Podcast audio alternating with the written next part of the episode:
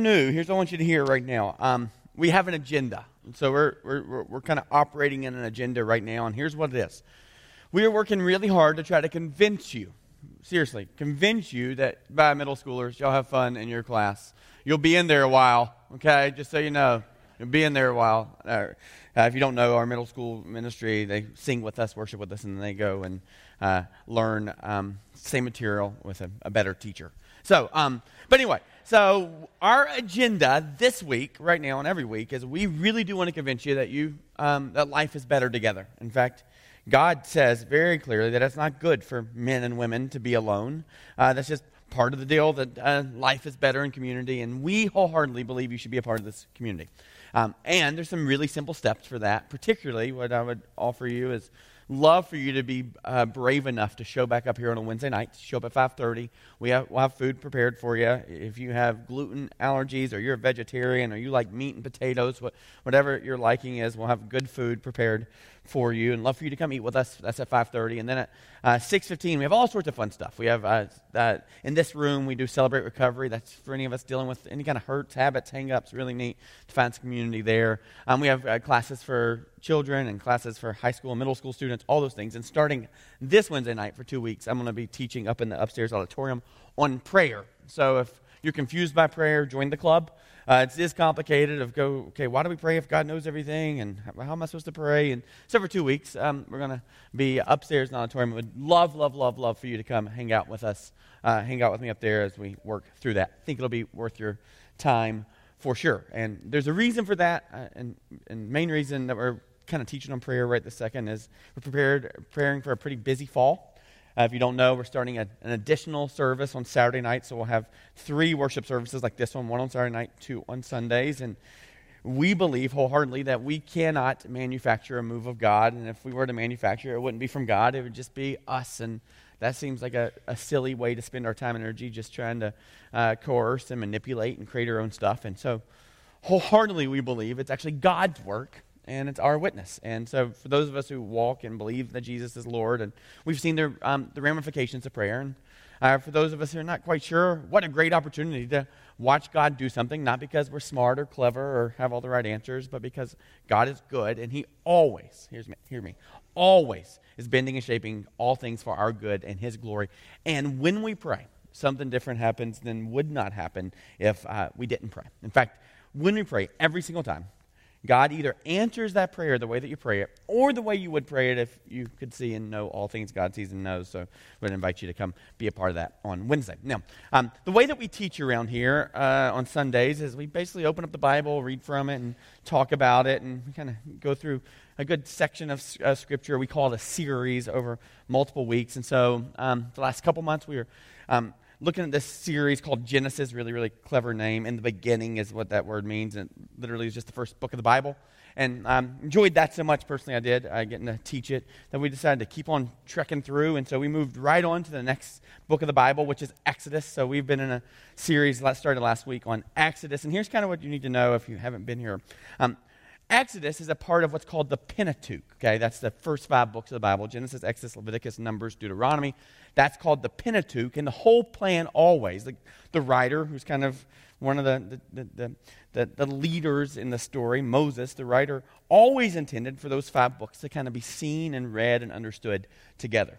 One of the things we discussed last week is this this trouble that we get into, the church, individuals, couples, this thing called proof texting. It's where you grab something out of the scriptures to prove your point, right? Just one little verse, and when you read that one verse or a few verses, it goes, ah, that's kind of strange, right? And so if you're not a Christian, you've heard it over and over again, or people have talked about this crazy God who does weird things, and they'll pluck out one verse of scripture and kind of point out that. And so one of the things that we're trying to, you know, guard and be careful with is kind of seeing the whole picture of who God is and what He's doing through the whole book of Exodus and then the Pentateuch. And so, uh, if I were to define Exodus, I would say it's the same story as the Pentateuch. And if I were to define those first five books, I'd say it's the same story of the Old Testament. If I were to define the Old Testament, I'd say it's the same story of the New Testament. And so, if you don't know much about the Bible, the really neat thing is there's only one story in the whole Bible. And so what we refer to that as is, is called the meta narrative. I got, I got uh, markers that work, don't worry. Um, so meta story is what we'll call it today. and all meta means is about. So it's a story about the story. So the really neat thing about what we're going to look at today is it's a horrific story. Okay, I just want to be very, very clear. In this story, um, God kills a bunch of Egyptian children. In fact, it's the story of the Passover. And if you're familiar with the Passover, every year, all uh, Jews from all over the world get together and they share this meal and they declare that God uh, rescued them out of bondage and slavery. And he does it through a really crazy way. And so what's interesting is on one hand, these, there's a group of people who go, God is so good, he saved us. But in order for that salvation to happen, the way by which God orchestrated it, literally, you can read it in scriptures we're going to today, God is going to wipe out the firstborn family members of all the Egyptians. And so it seems really weird to talk about how good God is. Yay, God rescues us. And then on the other hand, go, there are people that died horrific, tragic deaths. And as Christians, we got to reconcile that. And this would be a really good passage the proof text and go, see, that's your God. He kills babies, not a God that I want to sing to or worship. And if you just pull up those, those few verses, it makes perfect sense that you would, would come to that conclusion. So I'd say just stay with me today as we work through this. And so the story, the Passover story, is actually the story about the story of the whole meta narrative. And so what's really neat, if you look at the whole Bible, you look at Exodus, or you look at this very specific passage in Exodus chapter 12, all of it is just telling one story. And here's how the story goes. Some of you may be familiar with this. The first part is creation. There was nothing, and then there was something. Um, all of us have to come to some conclusion that this is real because you exist. Even if you're going, no, everybody else is just a figment of my imagination, I'm the only one in the room, you still exist, right? So somehow, some way, something came to be, right? And so we just would call that the creation. There was nothing, there was something. The argument would be that an intelligent designer, creator, put all that into play and would spend a lot of time talking to you about that. Don't have time. But what you're going to see in the, the nuances of this this incredible story. And then the story in Exodus 12. It, it's pretty neat to see, wow, there might actually be an author who's writing all this. So the very first part would be creation. And the Bible tells us that in the beginning, God created the heavens and the earth. And a little bit later on, Genesis 2, Genesis chapter 3, you know, a couple, a couple of chapters into the Bible, it said that God walked in the garden in the cool of the night.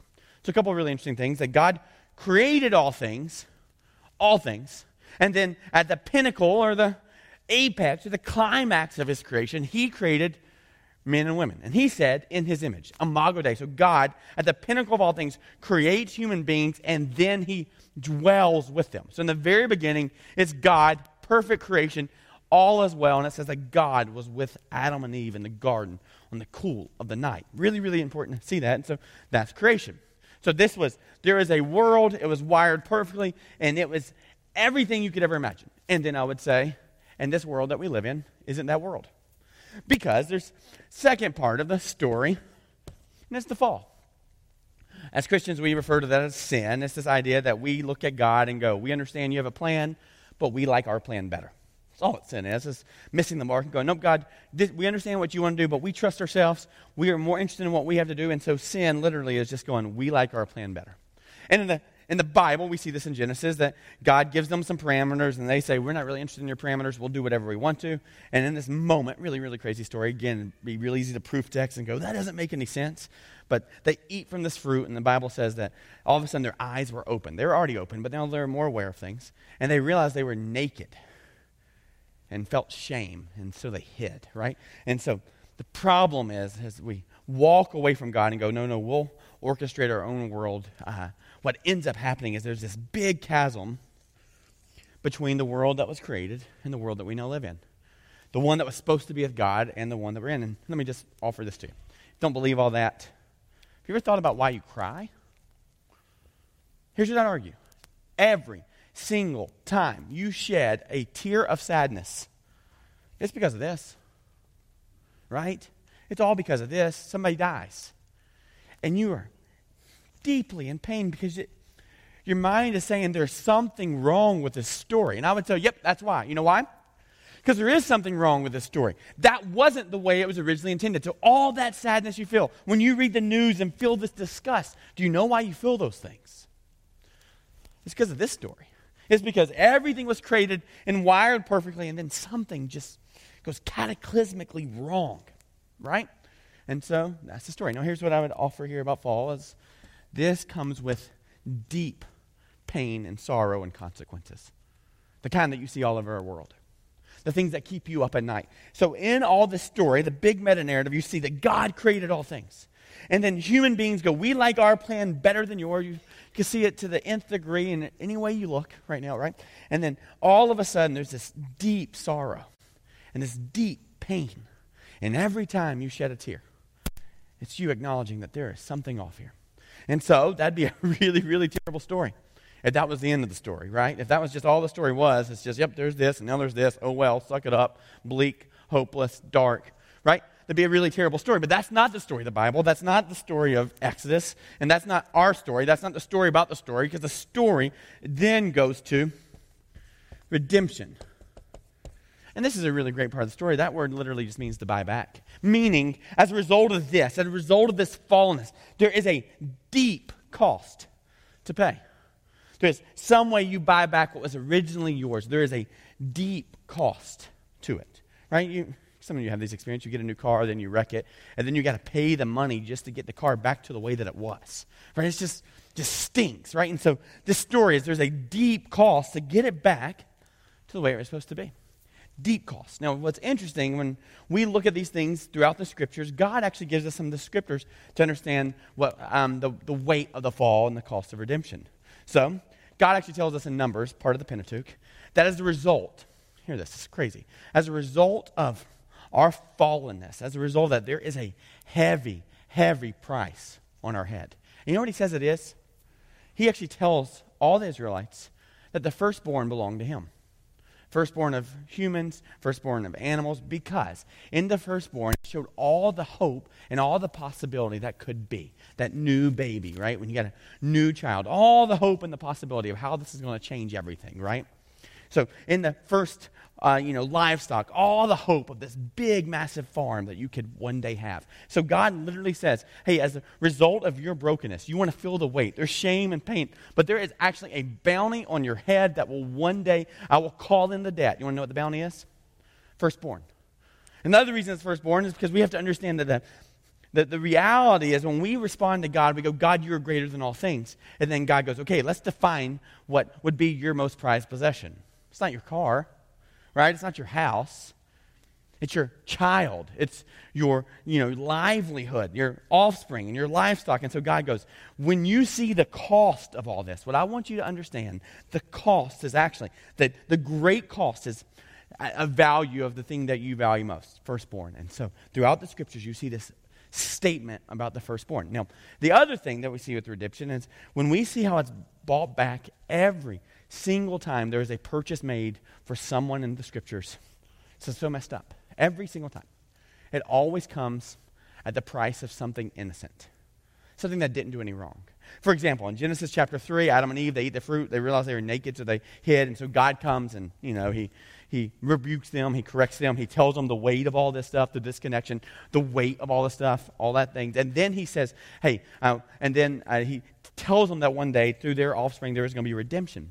But in the middle of that moment, God knows they're naked. He knows fig leaves aren't good enough. So you know what he does? He slaughters an animal. First sacrifice in all the scriptures, it starts as a result of Adam and Eve being naked, and it said that he slaughtered an animal. I would argue it's a lamb. Okay, you'll see why in a little while. To make leather to cover them up. So even in the beginning, this as a result of this fall, there's always a price to pay, and typically and always in the scriptures, the price is paid by someone innocent. No, that's not the end of the story. So God says, Hey, I will buy you back. I will bring you back. And then you go, Well, why does he do that? Well, he tells uh, Abraham in Genesis chapter 12, he blesses so that will be a blessing. And so God, in his graciousness, not only buys us back, he then puts us back into participating in the restoration of this world. This is told you last week, really, really inefficient way for God to do it.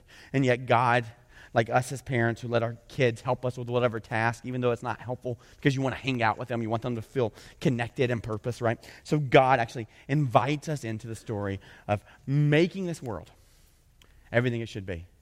And a hundred or so of you yesterday, so proud of you. For those of you that had, went on over to Lincoln University and helped us move in 500 students carrying a bunch of stuff up three, four flights of stairs. And I would argue as that was happening, what we were seeing is a better picture of the way that the world was supposed to be. people serving sacrificially, caring for people, talking to their neighbor, even the one that doesn't look like them, talk like them, or have the same experiences. And you're starting to see that picture. So God invites us into all those things. So as a result of the story, you see it all over the place. It's the creation, everything was created, it fell.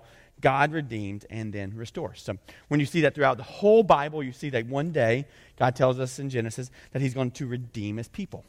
Know, what's interesting is as all this is happening, there's this interesting thing that shows up throughout the scriptures about um, a lamb.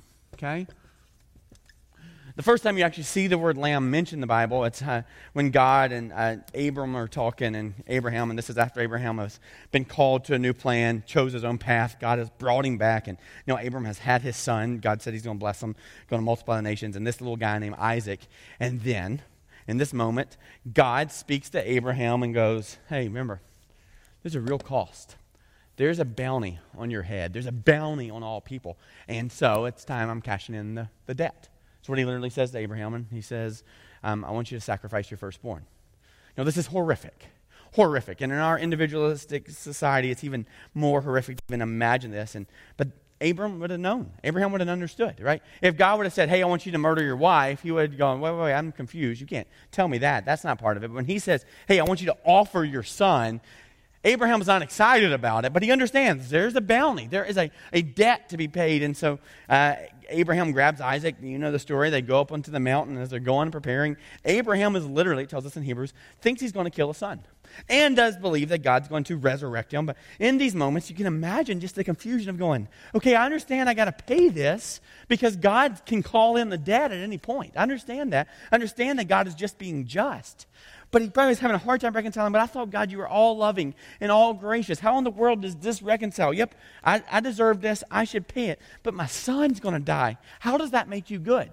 And so the only conclusion Abraham can have in that moment is maybe he's going to die and then God's going to resurrect him. Really, really crazy thought, and I couldn't imagine the experience. But as he's going up, as he's getting ready, Isaac, who's probably a teenage boy, asks Abraham, Hey, dad, where's the lamb?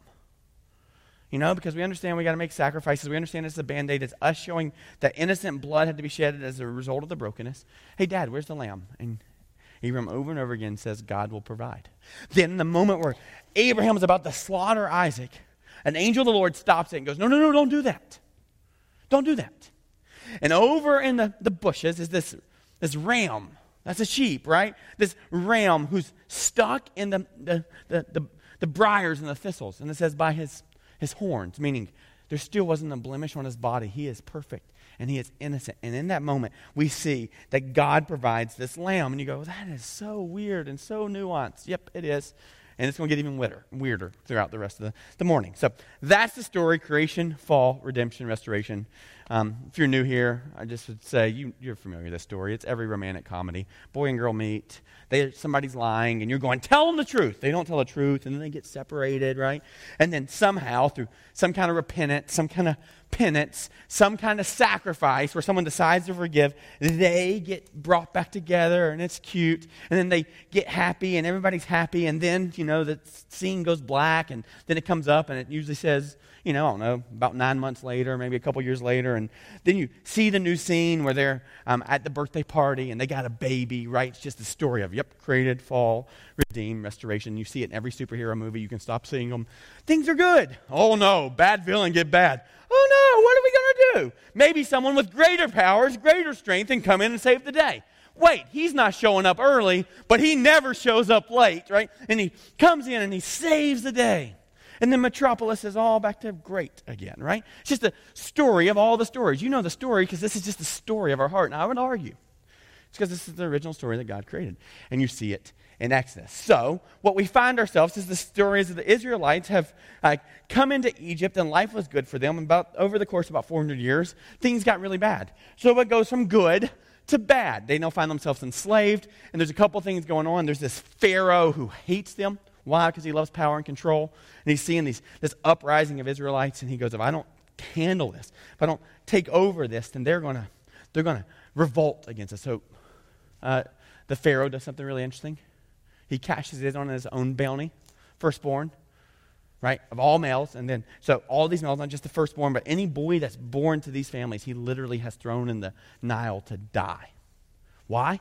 Because he doesn't want them to grow. And so you see when this, this desire for power and control kind of runs rampant in you, what you see is the oppression of people. You see it throughout the world, right? On the other side, God decides that the way He's going to restore the Israelites to bring them into restoration is going to use this mouthpiece, this dude named Moses, who's going to go speak truth to power, right? He's going to use this guy. He stutters, he has a speech impediment, and he has all sorts of messy, broken things, right? The first time we find Moses, he's a baby, and then he becomes part of the Pharaoh's regime through some really supernatural experience. So he's an Israelite who gets adopted into the Egyptian, you know, royalty. And so we see him really get really angry in this moment where these Egyptian folks are oppressing Israelites, and in that deep seated anger, he literally murders them. Right? On one side, you see people who, out of, out of fear of losing power and control, and I'd go look far right, far left in our politics if you want to.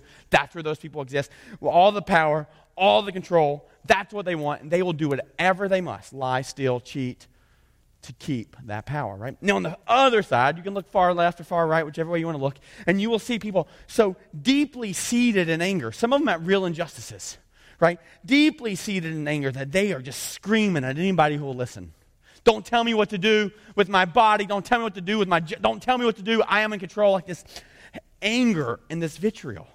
So if you stand in any place and look at our country and look at the world, you see people filled with this wrathful sin as one side a result of fear, the other side a result of anger, and the world is just broken.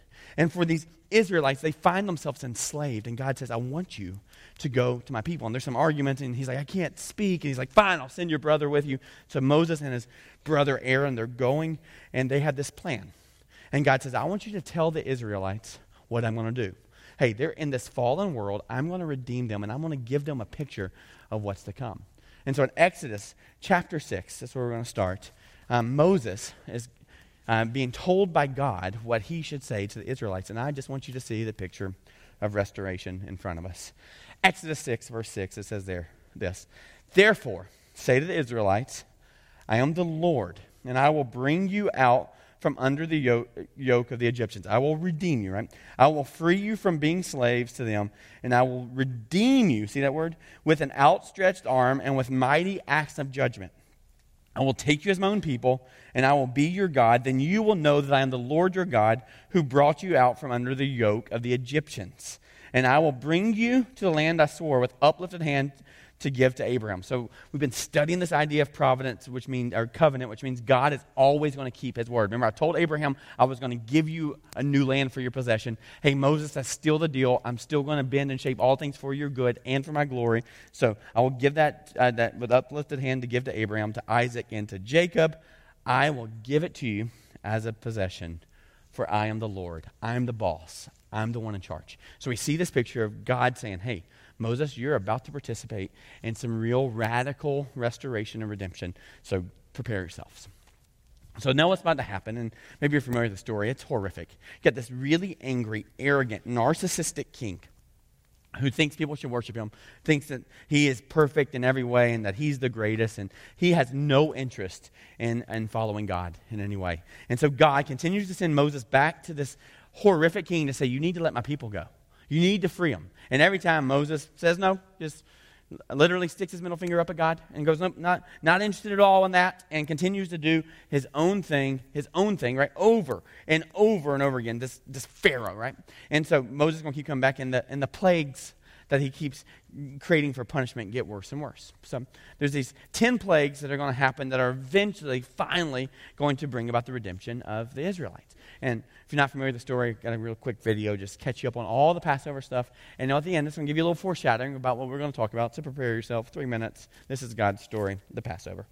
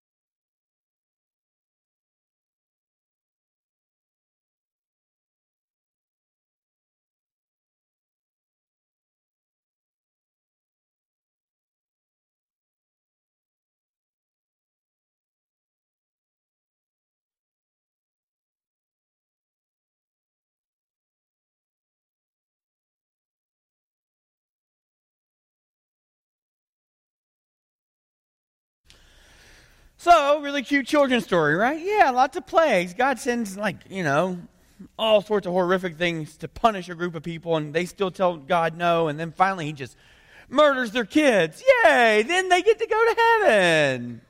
Right? I mean, it's a good story once you understand the story. But remember, if you're just plucking out something, it would make a lot of sense that this seems like makes God look a little crazy, right? So what we're going to do, we're going to, I'm going to walk through some of those objections. I, I, think if you stay with me, it'll be worth your time. Um, but before we do, I want to read to you the passage of what God instructs. And if you want to, and while I read this, be as skeptical as you want to. Think about the things that just don't make sense in this. That's okay. God can handle your skepticism, right? So we're going to read it, and then I'm going to discuss it. But I am going to read it so you know I'm not making it up. This is Exodus chapter 12, beginning in verse 21. Then Moses summoned all the elders of Israel and said to them, Go at once and select the animals for your families and slaughter the Passover lamb. So he's preparing them and saying, Hey, an angel of death is going to come. There's going to be horrific debt to be paid. I am, God is cashing in on all of his Un, you know, his collected debt that he, he's going after, right? And the only covering is going to be this lamb, so prepare yourself with this lamb. And so he gives them an idea go get this Passover lamb. Take a bunch of hyssop, dip it into the, of, into the blood in the basin, and put some of the blood on the top and on both sides of the doorframe. Okay? You can be a skeptic. This is weird. Go kill an animal and then, you know, graffiti your house with the blood, right? Oh, that's a God I want to worship. Um, none of you, now watch this, both sides of the doorframe, none of you shall go out the door of your house until morning. When the Lord goes to the land to strike down the Egyptians, he will see the blood on the tops and sides of the doorframe and will pass over that doorway. And he will not permit the destroyer to enter your houses and strike you down. Okay, so there's going to be this debt that's going to be collected, and the debt is um, death. And you go, that sounds horrible. And I go, yep, it is. We'll talk about it. But I just would offer this to all of us. Death was looming that night, and it still is. So it's a little bit more kind of condensed, and oh, in the next 12 hours, something crazy is about to happen. But the reality is the result of all our fall, every single day for all of us, death looms, right? It just looms. You lose someone, you get bad news about, you know, your you know, your, your body or your health, and it's just looming, and so it's just, just looming here. But one of the interesting things that happens is, as Moses is given this direction, he's going, okay, look, you're going to be covered. You're going to slaughter this innocent lamb without blemish. Go find the perfect one. You're going to slaughter, and you're going to put the blood, and it's going to cover your house, and so your house is covered. But he says something really interesting. He goes, but don't leave your house. Meaning, this isn't what's going to fix all things. This is merely a band aid to a much bigger, you know, um, predicament. So, what, what, what's happening here is he's going, hey, this is a temporary visa. You can stay in the land a little bit longer. You get a, you get a temporary visa here, but this isn't this isn't your permanent solution. So he's going, don't leave the house right now. Stay in the house because if you walk outside the house, you will be slaughtered too. In other words, God's covering this temporary band aid, this sacrifice is just for tonight and just for this moment. So he tells them this, and then here's what it says next. Verse 24. Now obey these instructions as a lasting ordinance for you and your descendants. When you enter the land that the Lord will give you as he promised, remember, there's going to be restoration. When that happens, that he promised, observe this ceremony, meaning I want you to continue to have this meal over and over again after all this happening. So he's given instructions going, this is going to be good for you and you're going to be saved. And year after year, I want you to remember this moment, right? Uh, so, and when your children ask you, what does the ceremony mean to you? Then tell them it is the Passover sacrifice to the Lord. Sacrifice. There's a cost. It was a lamb. It was innocent. Uh, sacrifice to the Lord, um, uh, who passed over the houses of the Israelites in Egypt and spared our homes when he struck down the Egyptians. Then the people bowed down and worshiped. The Israelites did just what the Lord commanded Moses and Aaron. So they, they're going, okay, we're going, we're going to obey this. So here they are, obeying it. And they surrendered. They repented. They go, okay, God, whatever you want here. In verse 29. Um, such an important verse, but such a horrific one as well. At midnight, the Lord struck down all the firstborn in Egypt, from the firstborn of Pharaoh, who sat on the throne, to the firstborn of the prisoner who was in the dungeon, and the firstborn of all the livestock as well. This is horrific, guys. Don't believe me? Watch their response. Pharaoh and his officials and all the Egyptians got up during the night, and there was a loud wailing in Egypt. For there was not a house without someone dead. This is a terrible story. And there's a lot we got to figure out. Like, God literally slaughters these people.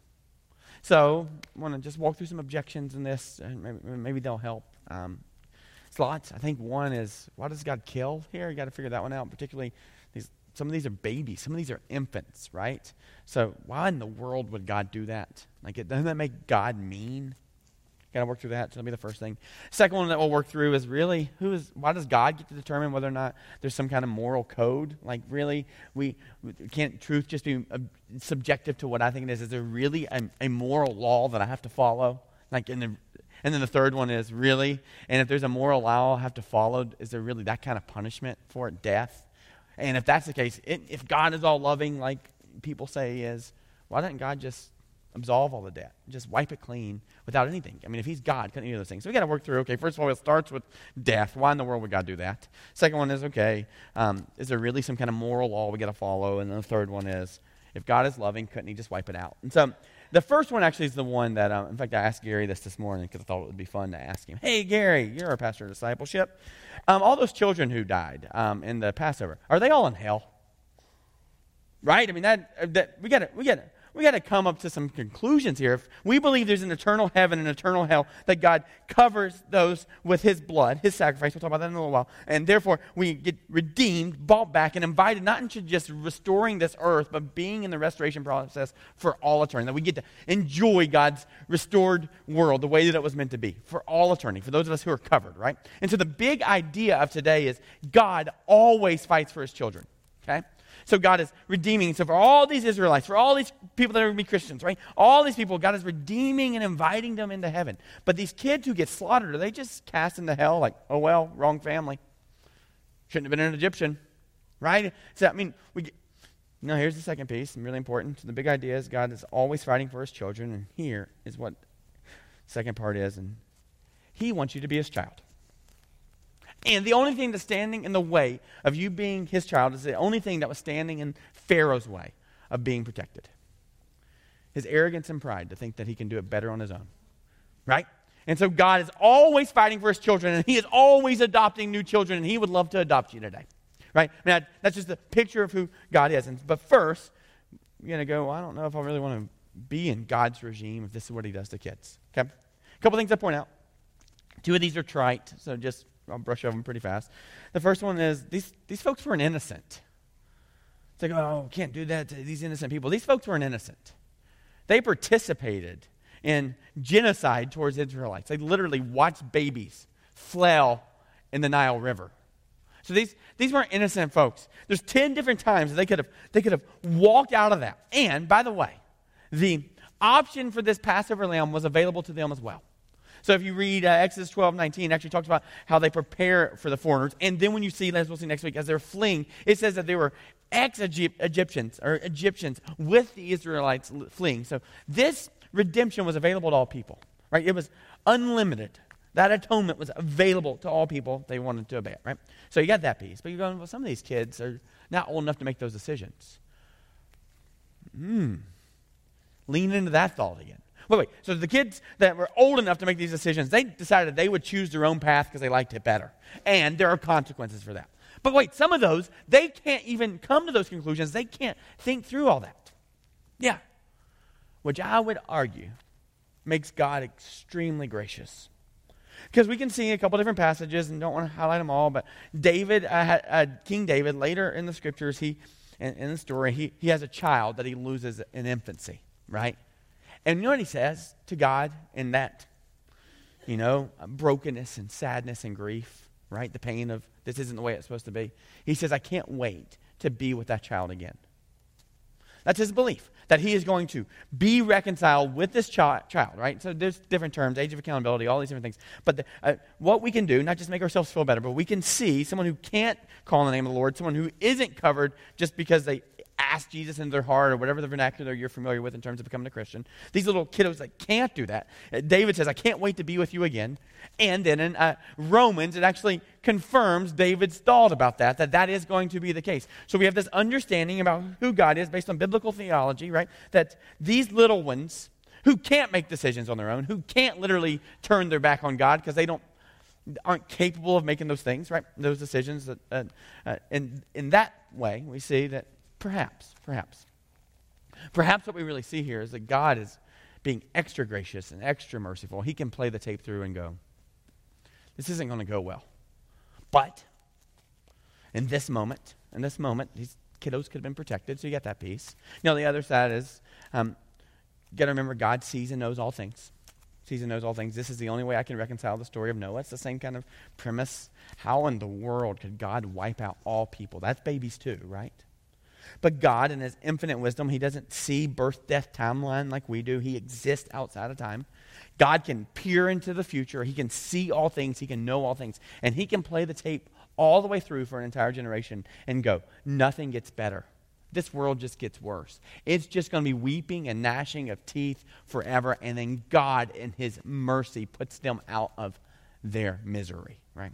You can understand that if you've had to put down an animal, whether it's a horse or a dog, an animal that you love dearly, and the pain and the sorrow of putting them out of their misery wasn't an act of wrath or vengeance, it was an act of compassion, right? Because you can know for that animal that there is no more good available. There is nothing but pain and sorrow. So you, as a gracious caretaker and provider for that pet, made the hard decision to go, I'll go ahead and just wipe this. I will take them out of their misery. And so you see these different pictures that God can see all things and go, yep, this is not going to end well for any of these folks. And you can see that perhaps in the middle of this, God is saying, hey, I'm going to, be gracious to you and remove you from the judgment that's going to come to your fathers, right?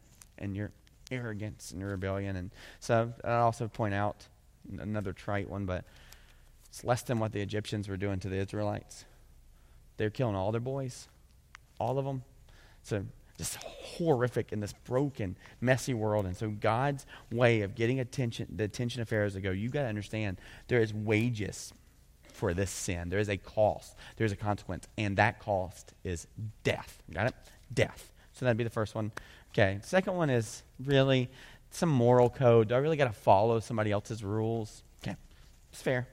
How about this? How about think about, maybe make a note of it. This would be really good for you. Make a note of all the times you have expectations of someone to be on time, to have whatever it is ready, whenever it is you want it ready, to say the right things, do the right things, behave a certain way, don't do certain things. You know all those all those rules you have for your spouse, your kids, just all those rules. Okay, nobody else's rules, just your rules. Let's not talk about anybody else's rules, not God's rules. Let's just talk about the, your expectations. So if you were to write all those down, all of them, maybe they're fifty, maybe it's five thousand, I don't know, all those expectations, and then you were to get to the end of your life with your expectations, no, not God's, just your own moral code, and how would you like to, with your expectations, to be measured on your goodness and badness and the consequences of, of your life as a result of just the rules that you have for yourself? Not other people, you know, uh, not, you know, not God's rules, but these rules that you expect other people to do.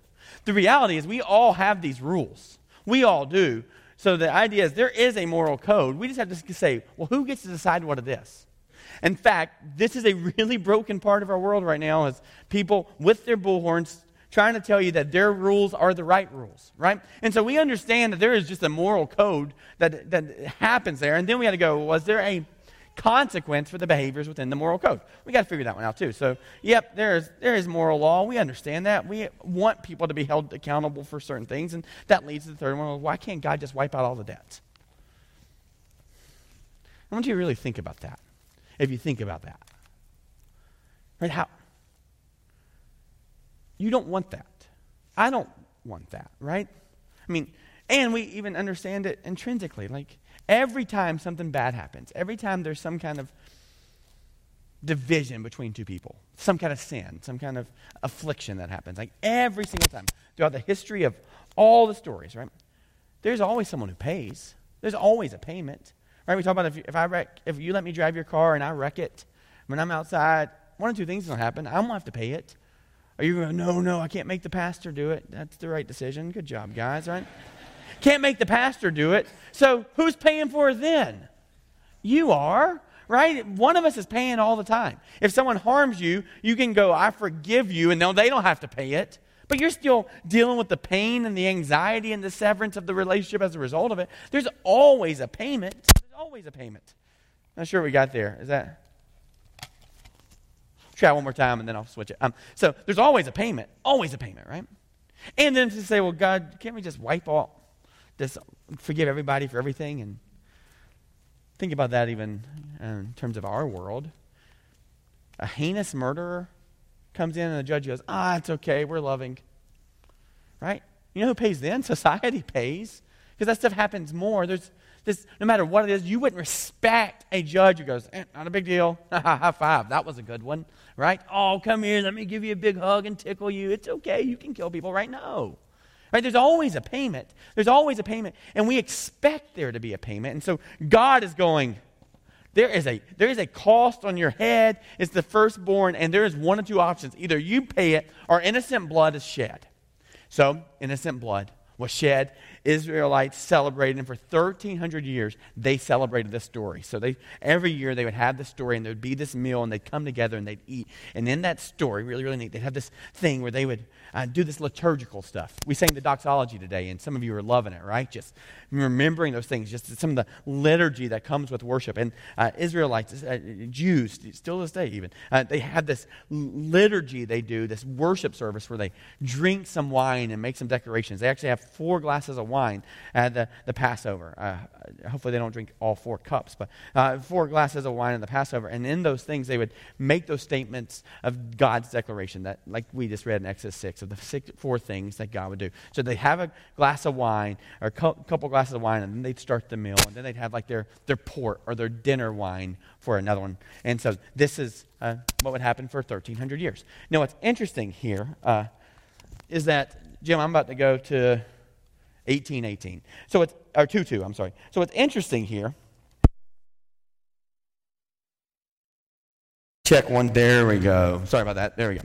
So what's what's interesting in, the, in this process is for 1,300 years, this Passover meal would, was eaten. So from the time that this happened um, in Egypt, where they were freed, to 1,300 years later, we find Jesus in this place on the Passover week, and Jesus lived perfectly, made all sorts of declarations. We believe he could have just offered his last discourse in this, just uh, washed all of his disciples' feet, all sorts of different things. And then they decided to have this liturgy, and Jesus finds himself having the Passover. And I would argue, we just read about the first Passover, and this is the last Passover. And so I just want to read to you what happens here Luke 22, verse 7. Then came the day of unleavened bread on which the Passover lamb had to be sacrificed. Okay, that's it. Remember, every year they respond that Jesus redeems, God redeems, God provides, God provides, right? Um, Jesus sent Peter and John saying, Go and make preparations for us to eat the Passover. Hey, we got this, this meal where we're going to celebrate God's goodness every single year that God provides, God redeems, God restores, and He does it through the, the, the shedding of innocent life, the, the lamb. And so he, Jesus says, Hey, go prepare for the Passover. So they go. Where do you want us to prepare for it? They asked. He replied, As you enter the city, a man carrying a jar of water will meet you. Follow him the house that, that he enters, and say to the owner of the house, The teacher asks, Where's the guest room where I may eat the Passover with my disciples? He will show you a large room upstairs, all furnished. Make preparations there. They left and found things just as Jesus had told them, so they prepared the Passover. What a shocker what Jesus said came true. Right? So you see in this story, again, God's providence. He is bending and shaping and working out all the details. So they go to get ready for this meal that they're going to celebrate this day that God redeemed them by m- murdering, killing the firstborn of all, all, all, the Egyptians. Such a complicated deal. So one side's partying, the other side's in pain. You can just imagine just the complications of all this. Even to this day, ah, God loves us more. He killed your kids, right? Just the complication of all that. So here's another meal where this is about to happen. So it says, when the hour came, Jesus and his apostles reclined at the table. That means this is the long meal. That's what we're seeing there. And he said to them, I have eagerly desired to eat this Passover with you before I suffer. So he literally goes, I've been looking forward to this. He pauses and says, I have eagerly. Um, that's, our, our, our English language doesn't do this very well. Uh, so that word eagerly desired is actually desired to desire. Like there is a, even like a desire on the desire when in the Greek language, would you really want to like emphasize something, you just double up the word. Glory to glory, right? Grace to grace. Desire to desire. So he's going, I deeply desired this moment. I could not wait to eat. And you're going, what is it about this meal that you're so interested in? Do you really like lamb? You know? It's Like, what is it? So he goes, hey guys, I have really been looking forward to this. I would argue from the beginning of creation, this has been the moment I've looked for. So he's, he's setting the table and he's going, This is huge. You may not see it yet, but this is huge, right? And so he says, I've been uh, eagerly desired to eat this Passover with you before I suffer, meaning this get bad, before I suffer. Um, for I tell you, I will not eat it again until it finds fulfillment in the kingdom of God. So he's going, there will one day it'll be restored, but this isn't the time. What you're about to see is about to see some real redemption. So I've eagerly desired it, desired it, and I will eat with you one day. We see it in Revelation. But this isn't that day. After taking the cup, he gave thanks and said, Take this and divide it among you, for I tell you, I will not drink again from the fruit of the vine until the kingdom of God comes. So he's going, What is about to happen here is about to set the course of history and change the course of history. And it's going to set all the dominoes in motion. And something's about to change here. And it's going to be a little while before it all gets redeemed and all gets restored. But it starts right here. And then he takes the wine. He says, Take, divide it. That would have been the beginning of the Passover. That would have been the, this would have been the, the glass of wine they would have drank and said, the God, God will deliver us, right? So this idea. And so now all of a sudden they have now started the Passover meal. See, there's actually two different times he drinks wine in here. Interesting, right? So he drinks it, starts the meal. And so he's having this Passover meal. And now Watch this, verse 19. And he took bread. He gave thanks and he broke it, and he gave it to them. Okay? They would have known this because every year in their liturgy, they would have drank the wine, drank the wine, they would have had the bread, they would have broke it, and they would have said, This represents my ancestors and their affliction in Egypt.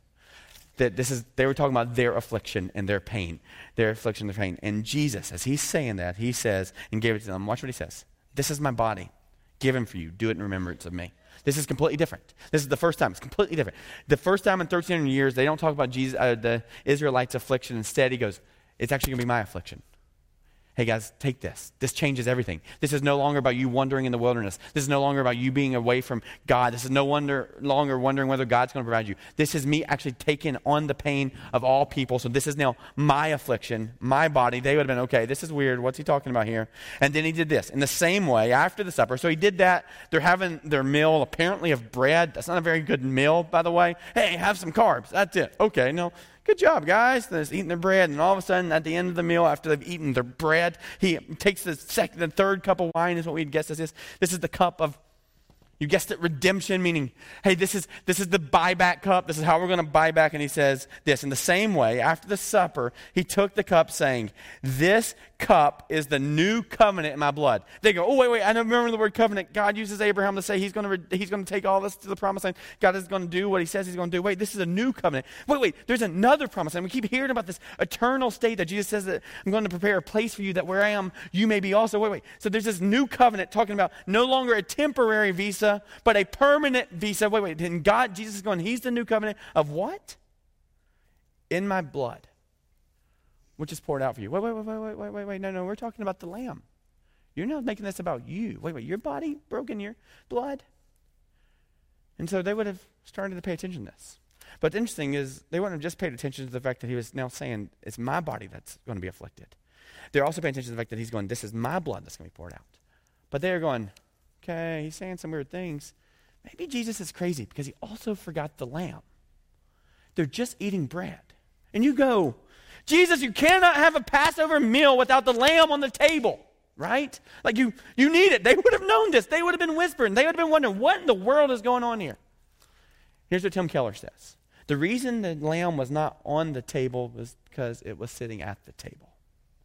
So in this moment, Jesus, in this neat little, like, I see dead people, sixth sense kind of thing, like he is bringing the whole story of 1,300 years of all these times they've been saying these things. He's going, You see, you're confused by the lamb. You're confused by the punishment. You're confused by the death. And rightfully so. All those band aids that gave us the temporary visa weren't actually the real solution for the real problem. You see, the real solution for the real problem is Jesus going, I am going to be the innocent bloodshed.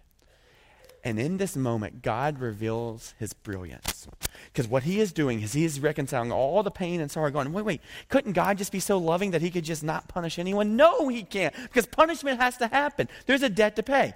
But God is so loving, so how does he punish people? Hey, God's Abraham saying, Isaac, I know you, you I owe you my firstborn, but I also know that you love me. And so here's what Paul tells us. It's so neat when he talks about, you got to understand what Jesus is saying here. This is Romans chapter 3. You got to understand what Jesus is saying. God presented Christ as a sacrifice of atonement, shed blood, covering. God presented as atonement through the shedding of his blood. This is my cup, right? To be received by what? Faith. So he's going, the whole way all this happens, all of a sudden the veil gets pulled over your back off your face, and you go, Jesus is the Lamb. I get it. He died. He figured it all out. So by faith, he did this to demonstrate his righteousness. He's got to be perfect, remember? Because in his forbearance, he had not let, he had left the sins committed beforehand unpunished. Because God was so loving, he didn't punish everybody for what they had to do. But he had to, because there's a price to be paid. There is a fall and there is a huge wage. He did this. He did it to demonstrate his righteousness at the present time. So God is revealing through this Passover that he is perfect. And this is what he does. Watch this. So as to be just, he's got to be just. He's a perfect God. There are wages and prices to pay. To be just and the one who justifies. See this?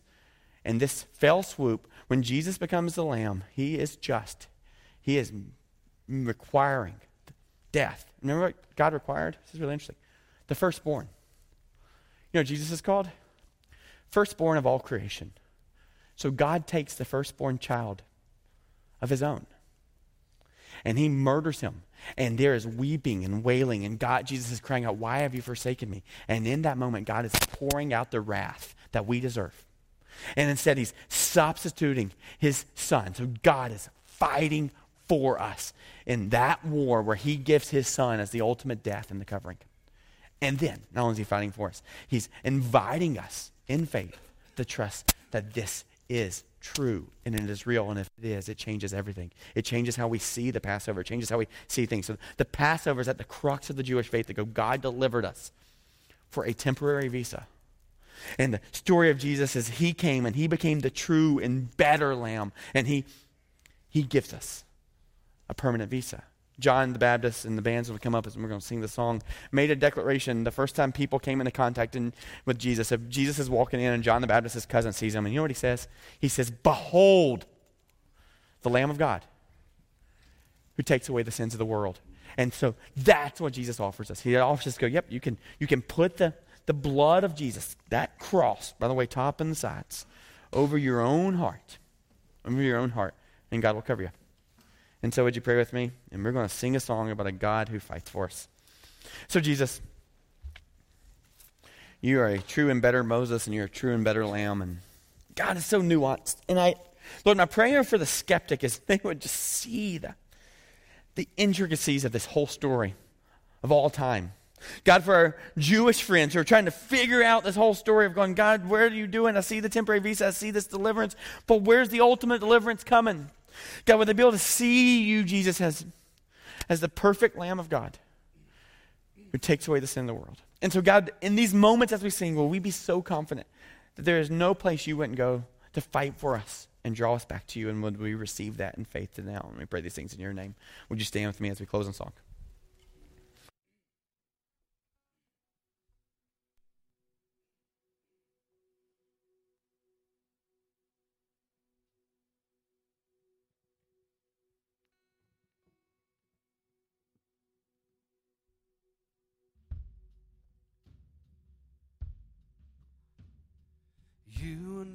Flesh and bone. You are not weak or slow. You're everything brave and bold, and you're fighting for us. You are not distant or cold. Your heart's not angry or closed. We don't know.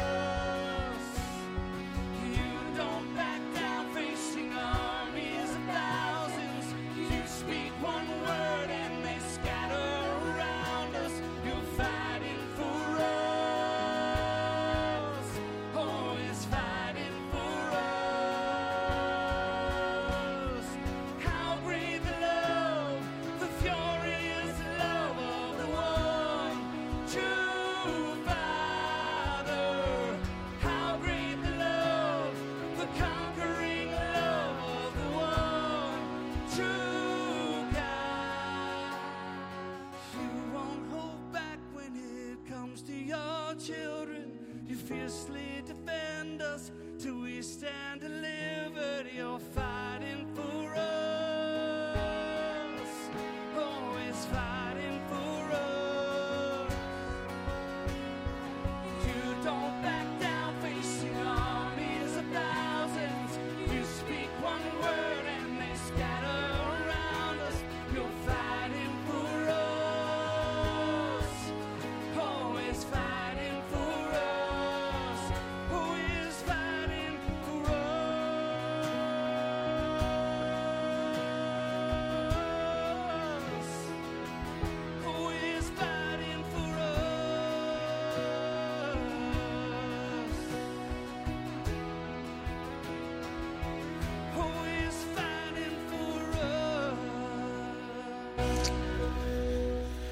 So Jesus uses his little buddy John uh, to write a passage that tells us this. It says, if we confess our sins to God, it says this, He is faithful and just and will forgive us of our sins and cleanse us from all unrighteousness.